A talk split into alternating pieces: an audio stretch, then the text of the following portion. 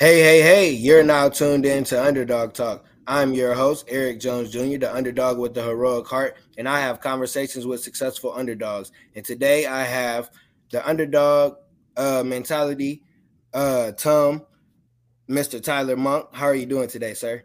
Yeah, man, I'm good. Eric, thanks for having me, brother. I'm happy to be here with you, man, on this underdog talk for sure. Oh, appreciate you, man. Uh, I, uh, he was asking me how I um, found him, and I was looking up something with underdog mentality, and he popped up as one of the people. So I was like, hey, let me shoot my shot, and you know, it worked out. So before we get into today's conversation, will uh, the sponsor is brought to you by Christian Dewan. That's my clothing line. Me and my son. Uh, we have t-shirts, sweatshirts, uh, and hoodies. Uh, you use the promo code if you're watching. Underdog is spelled above me and then if you're listening, it's U N D D A W G talk, and you'll get 15% off at christiandewan.com. So we have the underdog meets the underdog. Yeah. So, and we both we both are into basketball. You're a little taller than I am. Um, so uh how did you how did you like get the underdog? Like where what in life like made you like I'm gonna own this underdog? Man, that's a that's a great question. I think for me, you know, uh consciously I made the choice at about 33 years old that I was gonna roll with the underdog mentality and I built this brand. But it flashbacks to when I was about 14, 15 years old, freshman year of high school and uh, just struggling tre- tre- tremendously, uh, you know, in the traditional educational system, but always had a passion for hoop, and hoop was all I cared about. And um, I wasn't really that good, to be honest. I mean, I was very athletic. I was dunking in like ninth grade and windmilling, but I boy couldn't shoot to save his life, couldn't dribble.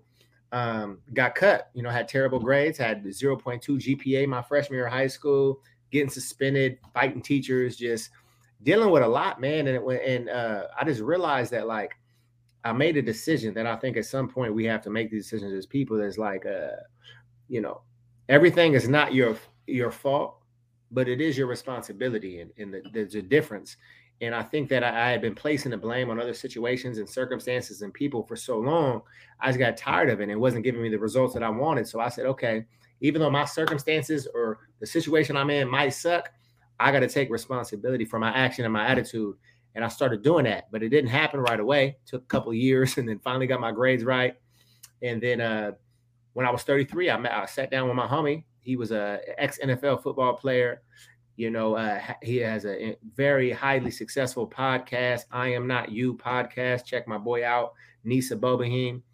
And uh, I was telling him my story, and I was like, man, I want to do this. I want to build something. I want to build I want to be a speaker. I, I had been speaking, not really getting paid, but just doing it, trying to build my portfolio. And I was telling him my story, and he said, "You got the underdog story. You got an underdog mentality." And I said, "Bro, I ain't got no business name. I ain't got no brand. Can I use that?" And he's like, "Go ahead." so that's where I came up with the concept of the underdog mentality. But it's been my whole life.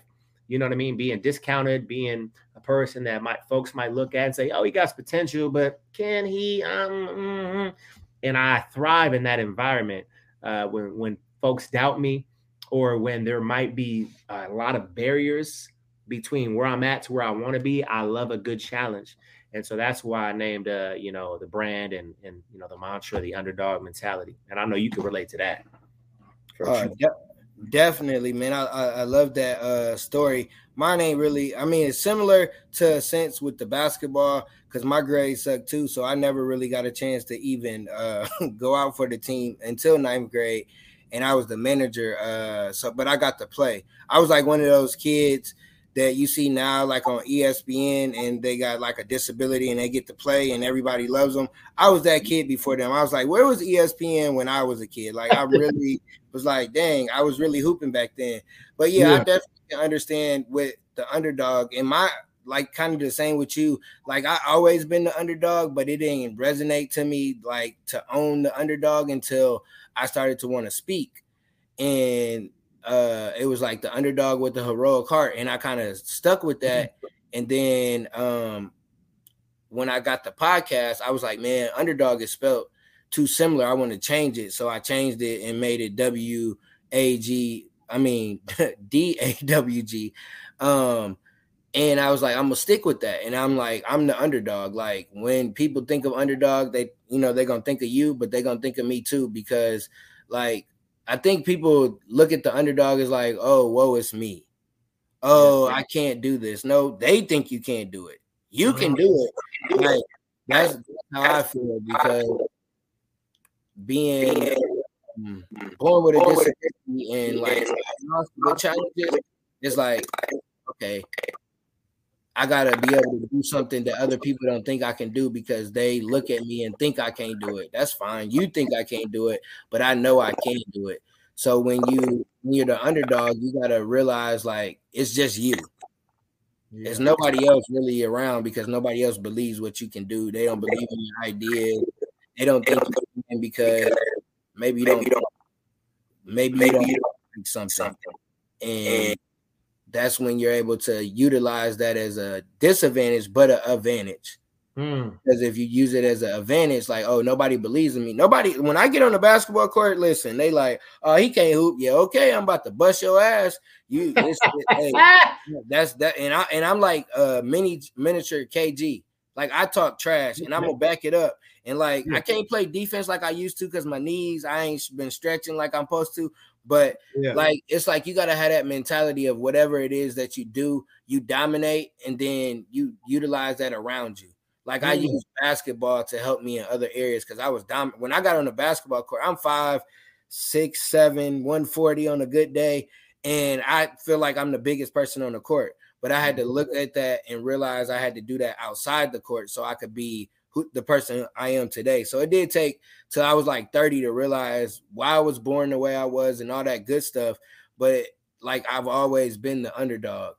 So uh with basketball, you said you um was kind of trash in ninth grade, but you got better. Your grades got uh good. Yeah. But then you played college basketball. So what changed? What helped helped you yeah. be able to get better and then get your grades together? Yeah, I think the biggest thing for me, man, is that that it was that day, man. Uh, this is like anytime I get asked to come speak and I'm doing a keynote, I always tell this story. I had a conversation with my pops, man. Uh, I was making some bad choices. I remember my pops, man. This man must have slapped the snot out my nose. Um, I had a bedtime at 10 o'clock. I had been tripping in school, slapped the mess out of me. And my dad was not that type of father. He was always, you know, uh, you know, it was never really uh physical, you know, altercations or anything with him. And not even verbal. He just was an incredible encourager, but he was fed up with my bullshit. To be honest, I was tripping. You know what I mean? So slap me this night. I go go to bed, go to sun, go to bed. So I go to go lay down. And uh, about 10, 15 minutes later, I hear this he, him say three words. And my dad would say three words to get my attention. Boy, you better. And he said, Boy, you better go get your little ass in a car right now. And I, I'm a worst case scenario type person, you know, survival mode. That's how I had to grow up. So I'm prepared. We start driving. I live in Portland, Oregon, and we start driving, and it's literally across this. There's a river, the Columbia River, and it goes into Washington. So the state of Washington. And we start driving towards there. I was like, bro, I ain't never been here before. Where are we going? And I'm worst case scenario. He pulls off at this exit, and it's the river exit. And I said, Oh, this dude finna try to drop me off in the river. I said, These hands are quick and you can catch him. I'm not fooling with you. You know what I mean? So as soon as we park, I'm ready to knock him and get out the car because he's acting irrational. And uh, ultimately, man, we pull into a Denny's. And I'm like, oh, okay, he gonna try to treat my trauma because he put hands on me. Now he feeling bad. You know what I mean? So anyway, we about to go into Denny's and I go open up the car door, man. We had an old 1977 Cutlass, doodoo brown, man, Oldsmobile Cutlass. And uh, he grabs me on the shoulder. My dad had big old hands. He was he was a little shorter than me, but his hands was huge. And man, I started praying. So I said, Lord, please listen me. It's Tuesday. I don't even know if church is open on Wednesday. I'm gonna go. I'm gonna figure it out. Do not let this man put any pause on me when I turn around and look at him. And I looked at my pops, and he started having tears coming down his face. And I'm a I'm a sympathy crier, man, empathy crier. So I started crying with my dad, and we sitting in this car crying at 10:42 on a Tuesday night. Um, and I wipe my tears. He wipes his tears. He gives me a kiss. I give him a kiss. I said, Daddy, I love you. He said, I love you too, son. He said, Son, but what do you want to do with your life? Like, who do you want to become? first time anybody really asked me that question that I can remember. I'm sure there was teachers and educators and support systems that asked me those questions, but I wasn't hearing that. But my pops asked me that question. It hit me like a ton of bricks. I said, "Dad, I want to be a hooper. I want to. I want to play ball." And uh, I got cut that at my freshman year because I wasn't good and because my grades were trash. And so from that point in time, even though I didn't change right away, like I think a lot of times people think like change just happens, like, oh, I made a decision, now everything changes. No, it, it's, it's a process of growth. And then I got my act together and I made the JV team my sophomore year. We were a really good basketball team for the state of Oregon. I mean, you know, tons of championships. And so it wasn't like I was getting cut from a bummy ass team. Like these, these are dudes who can hoop. Sophomore year, I only played like eight games on JV because of uh, ineligible because your grades carry over from year to year. Junior year, I'm ready to ball out. I'm about to, I'm on varsity. I'm finna start shooting guard. Boy, I'm about to get these buckets in, get recruited, and I break my foot uh, about three weeks before the season starts, and I missed 80% of the season. So my senior year, I finally play a full season. I averaged about 14, 15 points a game, few assists, a couple rebounds here and there. And I only had about three schools looking at me uh, one NAIA school here locally in Portland, and then a couple of JUCOs in like Texas, and then one in uh, California, Bakersfield. And so I said, I'm a bet on me because I want to go D1. You know how you get hung up on that. You know how these kids is. I was the same way. I said, boy, I'm trying to go D1. So I go to Bakersfield, and I tell you, when I ball out, it made me put myself in a position to be uncomfortable and to realize as I was walking into the situation, I'm playing basketball with homies that just got out the pen. My boy, my boy was 225, 6'4, 26 years old. I'm 18, 162, soaking wet, and I'm competing for his spot. If four, I'm playing with people from Chicago. All my roommates were from Brooklyn. We had people from Romania, from Luxembourg, from I mean, all over the all over the world. And I had to grind. I had to figure it out. You know, when I when I got my shot, like you just said earlier, like I saw opportunity, took my shot, and here we are. I got in the game, put me in the game. I started shooting that thing, getting rebounds, playing defense, man. And then after my freshman year, had a couple of looks from some D1s. But by the end of my sophomore year, I had 10 D1 uh, basketball scholarship offers. And um, for me, it was just, I realized that if I wanted it, I had to be willing to put in the work and the effort that it took to get the things that I said I wanted. And I think a lot of the times before that, I struggled with getting upset about the lack of results I got from the lack of energy, effort, or mindset I put into it. So I just started accepting responsibility. And ever since then, really, that's just been kind of my mantra. It's just like, nah, if you're not where you want to be in life, do your circumstances suck? Absolutely. Are you not supported? Do you not have the relationships that you need? For sure, maybe those might happen but you have absolute control and power over your thoughts and your decisions and the actions that you take and the mindset you and the approach that you have about it. And so that's just where I, I leaned into that man, and I became a high level, um, you know, Division One athlete, and then ended up transferring down to a Division Two, um, just because the uh, my grades were still bad, and you know I still wanted to play more, so uh, you know I had more eligibility, so I played there. But I'll just say this real quick, and I'll pass it back to you, Eric. Uh, the biggest thing that happened for me was I realized that my whole vision, my whole identity had been wrapped up in being an athlete for my whole life.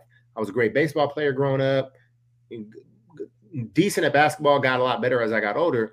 But I had knee surgery and I had uh, like this much cartilage left in my knees. And the doctor told me I was 23. I was getting ready to go play overseas. He said, Tyler, if you continue to play ball, you'll be you'll have knee replacement surgeries before 30. You ain't got no cartilage, it's bone on bone.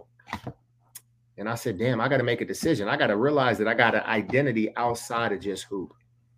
And that's when I started diving into like, well, what do I want to do with my career? Who do I want to become? What kind of impact do I want to have?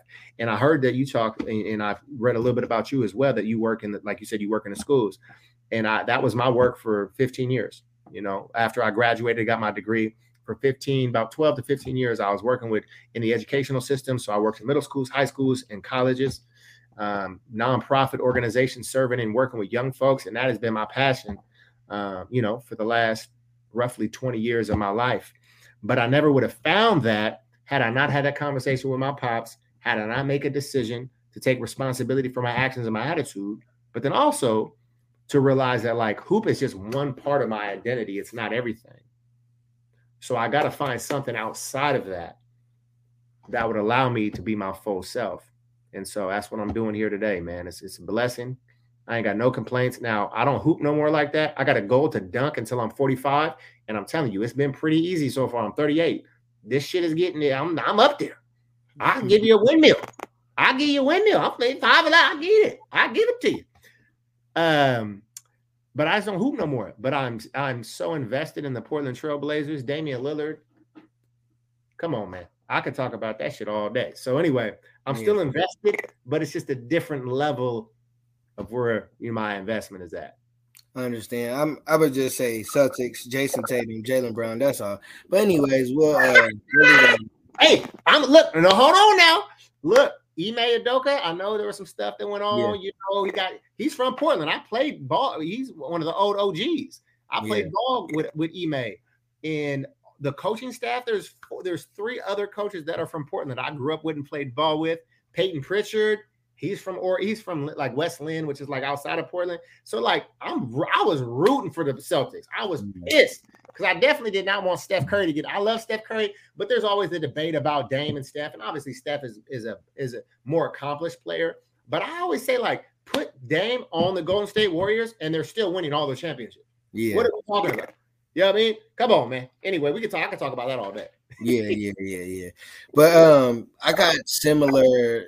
I just a similar kind of story, but I didn't go professional or none of that. Because, like, for me to play basketball is to play on a basketball court. So the way I looked at underdog is like, if I don't go dribble this ball, shoot the ball, watch basketball, because we we didn't have YouTube back when I was a kid. We had to watch it, record it, and then we had to uh think about what they did and go outside and try to do the moves and stuff of that sort. So for me, the underdog that I how I looked at it was I had to fight just to get on the playground. And once I got on that playground, I felt like I could take that dominance outside the playground. And then when I realized basketball, like my dream was to uh, be in the NBA when I was a kid. But then I realized we gotta go to school and study and all that. No, it wasn't me. So I had a similar conversation with my mom. I was in 10th grade. My granddad had passed away. My grades sucked.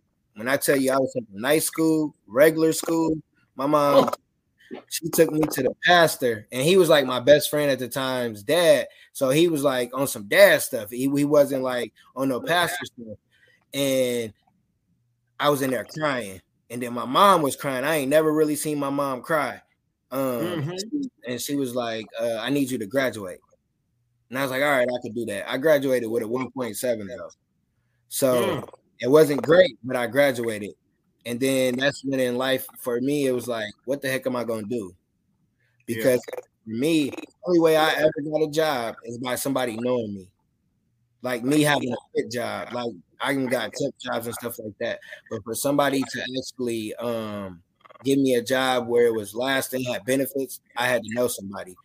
So I, it, it was it looked different for me, like going into um, finding who I was, and then I had my son. And when I had my son, he came out, I was like, oh, this little joker depends on me. I got to get my stuff together. I got to stop hanging out with people around the way, stop drinking, stop doing all this dumb stuff, and actually get my act together. And then life just happened. I mean, it was like you said, uh, it's a mindset. You could you could be in the hood, you could be in a bad circumstance, but if your mind somewhere else, you'll eventually get there. Like you have to think outside the box and think like I'm gonna make it outside of here. And like you said earlier, you can't blame you can't blame other people. It's not your mama fault. I never blame my mom for me being born the way I was. I wasn't like, oh mom, it's your fault I was born this way. You didn't know. I never never blamed you. So you can't blame people for your circumstances. You just gotta get out of there. So um you said you worked in schools. And so look for me, graduated with a 1.7, two-time college dropout, and I'm a teacher. How? Wow. Why? Why is that? I was like, I need you to go in this classroom, learn how to do curriculum, learn how to talk to kids in the right way, and not just yell or you know certain stuff of that sort. and it was like, wow, I'm really a teacher, and I never thought that. Like, I never went to school for it. That was not in my dreams or goals to do any of that. But sometimes life gears you in a way that you don't understand. Like you was like, oh, I'm about to go overseas. Wait Your niece said, "Nah, we we done, we done." But you had to realize, okay, now what can I do? Who am I outside of the basketball court? And that's the same with me. Who am I outside of the basketball court? And that's how I figured out I was going to be the, underdog. So, were in school, that sort.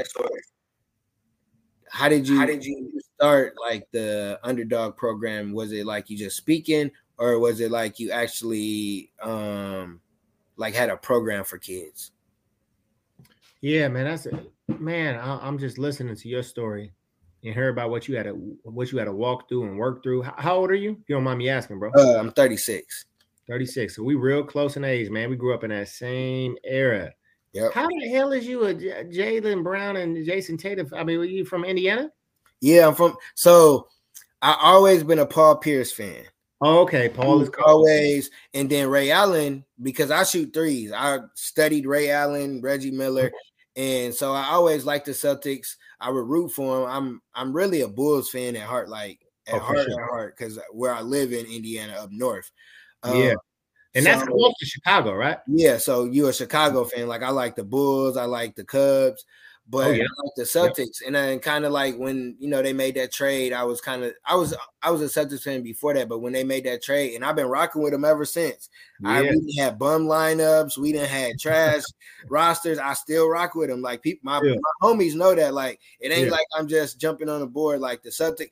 It was so hard watching the Celtics and the Warriors because I love Steph. I love Draymond is one of my all time favorite players. Dre, okay, yeah. So it's like man but I, I kind of was like torn. And I kind of knew I was like, if they win, we lost to Steph and them. It ain't like we just lost to some regular, you know, some okey doke. Oh, yeah. We lost to Steph and them. So it wasn't as bad. But yeah, that's how I'm a Celtics fan. I rock, I've yeah. been rocking with the truth. Yeah. I look, the truth is, hey boy, when he came out and gave them Lakers the works, yeah, no, the um I could respect that, bro. I could respect that, man. Because I'm a, uh, obviously I'm a Portland Trailblazers fan because I grew up here, but I'm also a Dallas Cowboys fan, and people don't oh, know how to figure God, that out. Why? Why? Why? Yeah, yeah, yeah. No. Come on, man. That's pops. Pop. You know how it works. So my pop. This this is how I figured it out. My pops told me. I was like, Dad, why are you a Cowboys fan? He's like, Well, back in the day, like growing up, you would see the Steelers, the Steelers, 49ers, and the Cowboys are like they would. Those were like the only teams that would play on TV right against whatever other random team. But they were always on TV, so I just followed the Cowboys. And I just watched my dad growing up watching them, and now I'm in love, and it's just man, it's stressful. But you, you know, sports is a whole nother. Hey, go pack, go. That's all I'm gonna say. I'm a Packers fan. Oh, Packers, yeah, y'all smoke us every time. I do not want to play y'all in the playoffs at all. Even if y'all under 500, uh, Aaron Rodgers got our number, bro. Yeah. Look, I'm a, before I let you uh, say what you're gonna say. So the reason I'm a Packers fan, so my biological dad died when I was uh, like three because of cancer. So my dad is my sister's dad, so he was a Bears mm-hmm. fan. I didn't like him until I was like a teenager, but he was around. He was a Bears fan. Yeah, Bears fan. Bears. Yeah, yeah, yeah. since he was a Bears fan, I didn't want to be a Bears fan, so the Packers was the next best thing. So I've been a yeah. Packers fan ever since. So I was the opposite. total upgrade. The Bears ain't been relevant. I mean, they went to the Super Bowl one time with Lovie Smith, and I know they were, you know 85 or whatever, but like 37 you, years ago. 30. You so. made it, you made it, yeah, that's a lot of years ago, bro. Yeah, you wasn't even born. I was I wasn't yeah. six months. yeah, yeah. So let's come back to this. So uh so how like what did I do with the underdog? Like how did I build it? So when I like again coming back to my conversation with my homie, um he's an he's an incredibly detailed and specific person where I'm much more big vision, big picture, in action, reflect, adjust, and change. So he helped me a lot. You know what I mean? You know, kind of just like put together like what I could build. And uh, every time I get together with my boy, he like just inspires me to think bigger and, and do better. So again, when we sat down, I said I knew what my why was, you know, and I want to help people tap into the power, their potential, so they can lean into their greatness you know that's just been a gift that i felt like god has given me and it's i've just watched my father do that to just encourage to love to support just to be a positive influence in the world you know what i mean and so i always knew i wanted to do that and so i was already doing that to a certain level so there was that. Then I always knew kind of um, what I wanted to do, which was like, okay, I've been getting asked a lot to come speak and share my story and, you know, come facilitate this conversation, but nobody was ever talking about no bread. And so I was sitting in my office in my job, and this is when I worked in a program called Gear Up. I don't know if you're familiar with it, um, but it's like a college access readiness program. And we in the program we we have a budget to bring in speakers and different things. We brought this dude in named Aurel Moody, and good speaker, real solid, great message, inspires the kids. And so I was sitting in my office, I was talking to my supervisor, and uh, I was like, "Hey, I was like, Nina, let me ask you." I was like, "Hey, uh, how much did we like, how much did we pay him? Like, what does he get paid? Because I'm like, man, he's from New York. He's traveling all the way here. I'm like, I had to pay him a few thousand bucks to make it worth his while. She's like, oh, well, we he was here for three days. He was at one school, one school. He was at three different schools, and he basically did a keynote for 45 minutes at one school, a little workshop afterwards, and then and met with uh, teachers and then parents. So basically, he was spending about three and a half hours at each school for three days. So you think about that. Let's say it's 10 hours. She said, We paid him $30,000. I said, What the hell are you talking about? I'm gonna quit my damn job right now. You lost your damn mind. 30,000 no. I said, I'm getting 42,000 right now. And I'm here every damn day. Yeah. I said, You gotta lost your damn mind. I said, Nina, I could do this shit. I was like, We could do this. And she was with me. She was like, I'll be your manager. And I was like, Shit. But you know, you just talking, and we just, she was really, she was a really solid human, you know, and really good people with me. And so that was three years prior to when I went all in. And then I just sat down and I said, Tyler, listen, like you're getting paid not per the hour, you're getting paid for the value that you bring to the hour. And mm. who determines the value that you bring to the hour is the people that are paying you.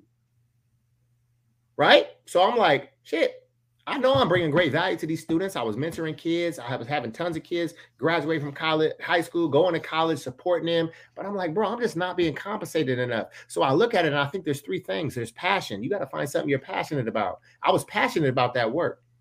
You got to find something that gives you purpose. Absolutely, I was giving purpose and helping other young people and keeping me young and youthful. And just like you were saying, I'm cooking these eighth graders. They was talking hella shit, bro. I was coming out here windmilling, dunking on you on out of bounds plays because I was waiting. I said, wait, okay, you gonna catch this. You gonna catch some some some dunks. And I had purpose, I had passion, but it wasn't equal in the lifestyle that I wanted to live for my family at the time.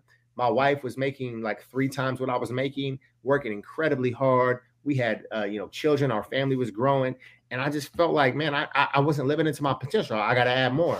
So when i launched the underdog mentality um, i went into it with the mindset that how can i help people tap into the power of their potential so they can lean into their greatness? And at first that was strictly just speaking. So i would do a lot of keynotes getting you know uh, you know people would bring me in to come speak at different events so on and so forth.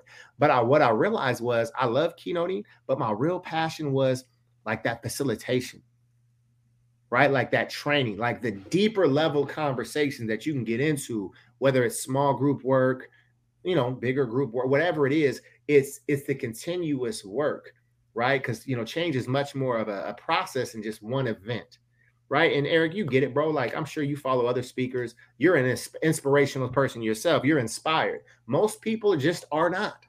So the reality is, you know, let's say you listen to this podcast or you hear this speaker and you're excited and you go outside and your tire's flat. Your motivation is deflated just like your damn tire. Mm-hmm. So, how do we continue to keep that ongoing process of engagement to keep lighting that fire under you? And so I expanded from just speaking to now facilitation and training. Um, I also do, uh, I have a mentoring and mindset program that we're, we piloted at one of the local high schools here, and it's going really well. And this is something that I see the next level for me where it's something I can kind of scale, right? Because you realize as a speaker, as fellow speaker, like um, you can only do so much, right? And I wanted to be at a place where I, man, I'll make a few hundred thousand dollars and I got hella flexibility. That's a plush life for me. I don't need to be this multi million dollar guru selling my programs to all these people. Like if you look at my social, I've never you'll never see one video of me talking about selling a program because I don't do those. Like I've mentored people for a lot of times in my life, and that shit is exhausting. Why? Because people will pay for these services, but it won't change a damn thing. And therefore, I feel like I'm not doing a good job. But the reality is, you're not taking the information and changing.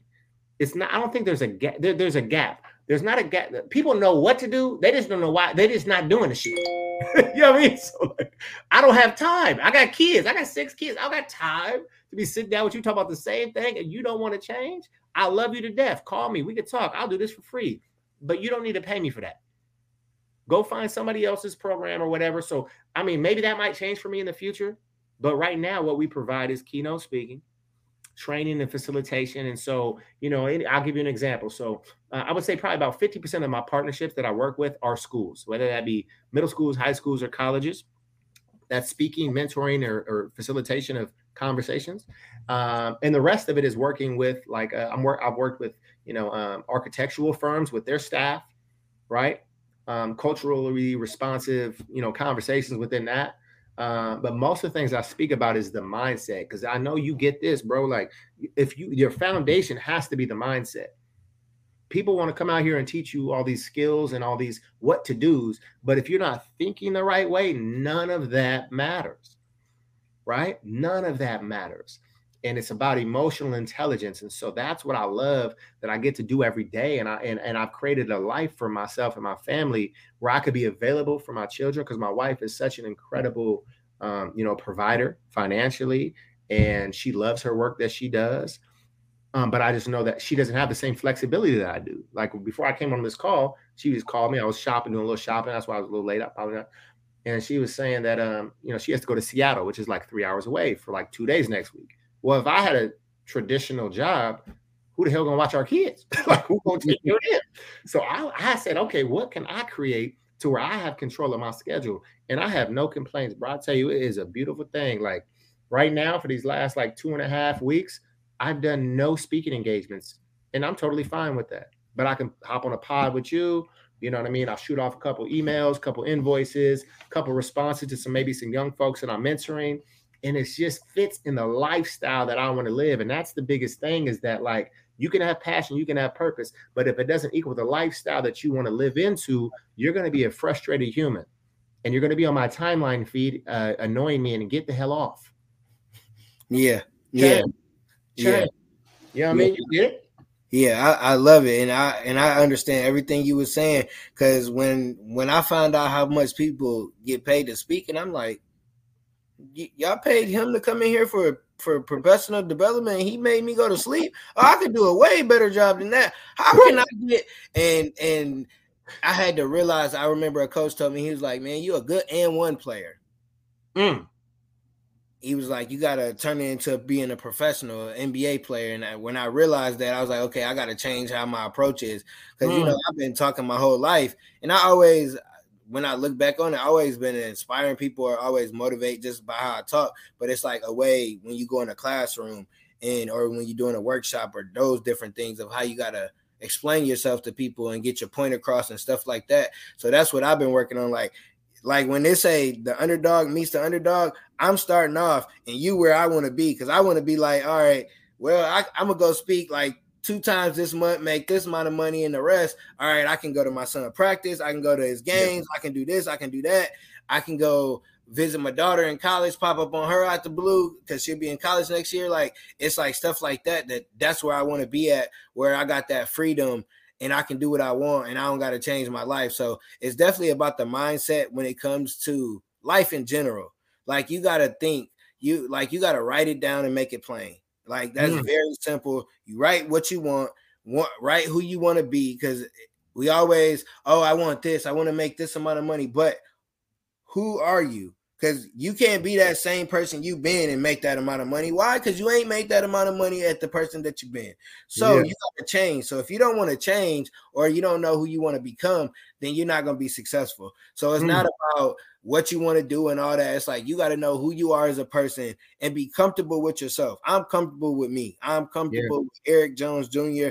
I can walk in any room and I can be myself, and people going people either love or hate me. I'm like, I'm not everybody choice, but and I'm cool with that. Like, yeah, the people I sit down with and have a conversation with, I can do that because I'm me. It don't matter if they black, white, woman, Asian, it don't matter who it is. And I've been in those situations, and that's where people have to realize it's okay to be an underdog because everybody's been an underdog. Steph Curry's mm-hmm. been an underdog. Dame been an underdog. Oh.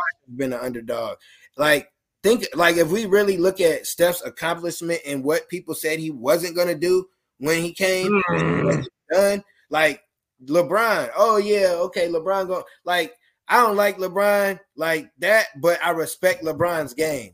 Like I respect him. I understand his. You don't like you, what you don't like. You don't like like how he's kind of LeBron. I don't like basketball LeBron as a as a dad, as a man outside. I just don't like him on the basketball court. I just never been a LeBron fan. That's just me. Like I'm gonna let that me. slide. Okay, I'm gonna let yeah. you slide on that. Yeah, but look at the different people that we look up to. Everybody's been an underdog, and we don't realize that because we don't know what people do behind closed doors. Yeah. Like I'm sure from ninth grade to 10th grade, you was hooping, but it wasn't with everybody. You weren't working on you ain't call you, hey man, you want to go work on the game? No, you went outside and you just was working. I was working, rain, sleet, hell, snow. I don't care. I'm going outside to hoop. I got a basketball court in my house, in uh outside my house. It's a basketball, it's a gym around the corner. Like I'm going to hoop. Like it's I didn't need nobody to take me. Like I tell my son, I'm like, dude, your granny ain't never take me to the basketball court. She ain't never have to be like, come on, son, you need. I, hey, mom, I'm going to the court. Yeah. Hey, mom, How old is your son? Uh, he eight. He's eight. Yep. I got a 10 year old. We be having the same conversation. We I put look, I'd invested a good amount of money in a glass backboard outside with an adjustable joint. You know what I mean? So have fun if you want to dunk and play around. So it can emulate like a real game. Like, because you get them little flimsy backboards, bro. That you could you could throw that shit as hard as you want off that plastic backboard. It's gonna go in. On yeah. that glass, you gotta have some touch. Yeah. This this dude won't go outside for shit.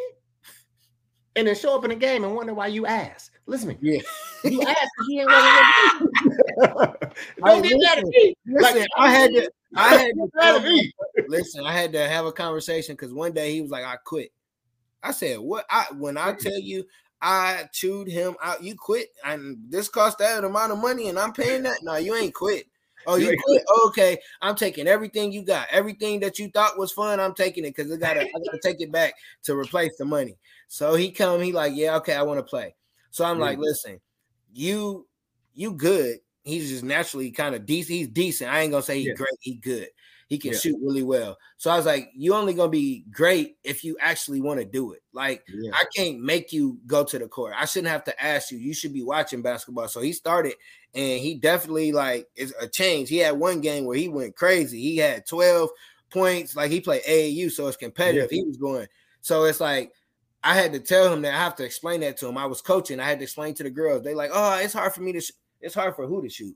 If yeah. I can shoot well, with yeah. these, then you can listen. You better. Sh- I, will be like, okay, let me stop. But y- you can shoot. If I can shoot with these, you can shoot. And that's where some people they don't believe in themselves. And that's yeah. where, as you as the underdog, as me as underdog, we believed in ourselves. Mm-hmm. And we mm-hmm. believe because we believe. We didn't believe because dad said, mom said, none of that. Your dad said, what, who do you want to become? He didn't say, hey, son, I believe in you to go play. No, who do you want to become? Okay, this is what you want to do. I'm behind you. Mm-hmm. And that's what people don't realize. Once you start going, once you start doing what you're supposed to, that that's when everybody come behind you. Don't mm. think people going and don't don't expect support from anybody close to you, your family, none of that. It ain't gonna happen. The stranger's gonna come and support you because you're doing what you're supposed to. You be consistent and you just put in the work that you're supposed to. Because, like you said, you either do it or you don't. That's the mm-hmm. gap. It's mm-hmm. you do it or you don't. It's mm-hmm. easy to not do something. It's easy to sit on the couch and watch Netflix. It's easy to uh not know when when to pay the bills. It's easy to know not know when uh when you got a meeting, all that good stuff. But it's hard to be successful. But it's hard to be in poverty. It's hard to be broke. It's you gotta hard. choose your hard. You gotta choose your hard, bro. Yeah, you got you gotta you gotta choose you gotta choose your hard. So um give three tips uh to people that are in the underdog. You know the new year coming up this episode will be um in the in january. Uh so they they need some tips because you know it's new year new me. You know as soon as the new year happened everything just magically changed. I wake up on new on january 1st and everything changed. Yeah. they tips. They need three yeah. tips man that they can do when they listen to this episode that they yeah. can uh, implement in their life well, one thing I one thing I learned about me, man, is I can be kind of uh, arrogant, boastful in this. I just don't have the time for the new year, new me. What do I mean by that, bro? Like it's the same you. It's just going to be a more improved version. And you know, your timeline probably right now, if we go on our, our timelines right now, flooded with people, you know, new goals, can't wait, this manifesting, praying on this, which I love that, announce that, but then actually put in the work. Because, like I said earlier, you can't complain about the lack of results you got from the lack of energy, effort, or mindset you put into something. You got to sit in that. And I, and for me, I think I've just been blessed with this. And I know not everybody has this type of trait. I love responsibility. Mm. I can totally, you know, uh, say when I'm wrong and I made a mistake and laugh about it. I make fun of myself all the time. And um, but then if I did my shit and I did it well, I'm gonna let you know. We doing this. This is what I do. Right. And it's that mm-hmm. belief in self. Um, so I would just say there's three things. And I tell my young people, especially if, if any young folks are watching this or anybody could take take heed to this. Uh, there's three things I want you to be. Number one, I want you to be you the Lauryn Hill, one of my favorite artists, man, and on her uh, unplugged session she did, you know, 20 years ago, she said the real you is way more impressive than the fake somebody else. So you have to authentically find out who you are, and that takes some uh, reflection in the mirror. It takes some looking into. Uh, it takes some investigation into who you are. So you number one, you have to be you. Show up as your full self. It's one of the main reasons why I decided to leave kind of the, the work and the space that I was in, not my organization, but I was working with colleges and whatnot. And it was like, man, shit, they want me to act like this or say like talk, I don't, that's not who I am. Like I'm gonna be who I want to be, and uh I'm gonna do it well. So be you. Number two is be new. You got to get out of your old ways of thinking. If you don't get some new information, every time I talk about a lot of times my mentors, I literally have like two human physical mentors that I can reach out to and text and connect with. All the rest of them, I got my books over here. Books cost $13 off Amazon. What are you not reading for? Pods, you know, podcasts are free. what are you not learning new things for? So you need to be new. So be you, be new. And the last thing is be glue. And I know it sounds kind of corny because it kind of rhymes, but that's kind of my rap mindset, eh, you know, from back in the day. Be glue. Stick with what has got you to this point in life if you're listening to this or you're watching this, however you're, you know, you know, diving into this platform, uh, you've done things that have got you to a certain point of life, and that's a huge accomplishment. So you need to reflect and say, what, what, what, what are the things that I can stick with that have got me to this point in life? Is it my resiliency? Is it my organization? Is it my ability to communicate? Is it my ability to stay dedicated? Find that trait that is within you and stick with it, man. So be you, be new, be glue. Much love. Man, I, I love it. And it's simple. Sometimes it like I, I tell people, explain it to where you can explain it to a five year old. You can explain that to a five year old. If they can get it, anybody can get it. Uh yeah. give us a quote. Uh it could be your quote, um, quote you live by, whatever it yeah. may be. Give us a quote and then tell people how they can reach uh reach you on social media and on uh yeah. the internet. First of all, man, this was a dope experience, bro. And we got to connect offline. I don't know how this works when we shut this down, but I want to, I, want to, chop. I got a couple opportunities I think we could partner up on.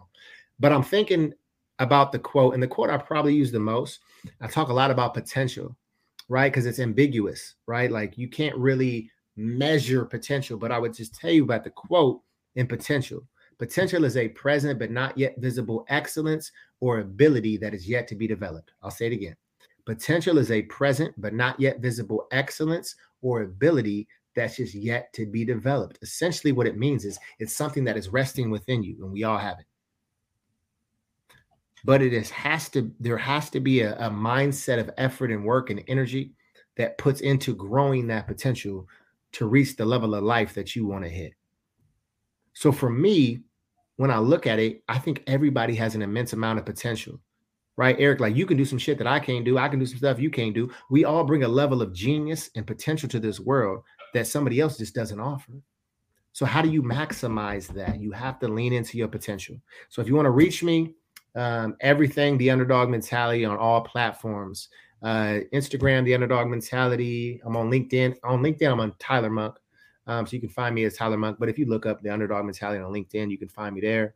Um, on Twitter, Tyler Monk, Underdog Mentality. You can find me there and also on uh, Facebook. Um, I love to connect, man. I love just to connect with good, real people. You know, have questions, have conversations, share some inspiration with you, whatever the case may be. You can hit me up. I'd love to touch base. Appreciate you, man. I appreciate this conversation. Definitely was a good one. Um, definitely would like to connect off. Um, just thank you again, man, because it's different. Like different having conversations with different people. That's why I love having the show. Um, but just looking at some stuff that you said about underdog, it definitely uh brings a light bulb to my brain, like, oh, okay, I, I, get it, like, or certain stuff. Mm-hmm. So I appreciate you, man. And um I always tell uh closing words like we in church, but any closing words before we get out of here.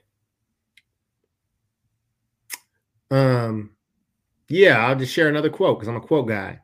And I always usually lead off any talk that I'm doing with this.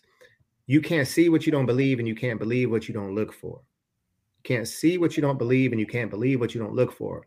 Take them to church with this. So, my question to you is what do you believe to be true about you, about your situation, your circumstances? What do you believe to be true about that? About your potential that you can reach, and what opportunities are you seeking out to facilitate change within those opportunities? And that's a challenge I always love to leave people with. And on that note, peace. One love. Much love. I'm the underdog with the heroic heart. I'm Eric Jones Jr. I have to keep pushing for my kids. If I give up, what's that leave them with? Nothing. I have to understand that it's bigger than me. That it's not about me when I wake up and go to work. It's not about me when I'm reading and educate myself. It's not about me when I'm practicing my speeches. It's not about me. It's about my family.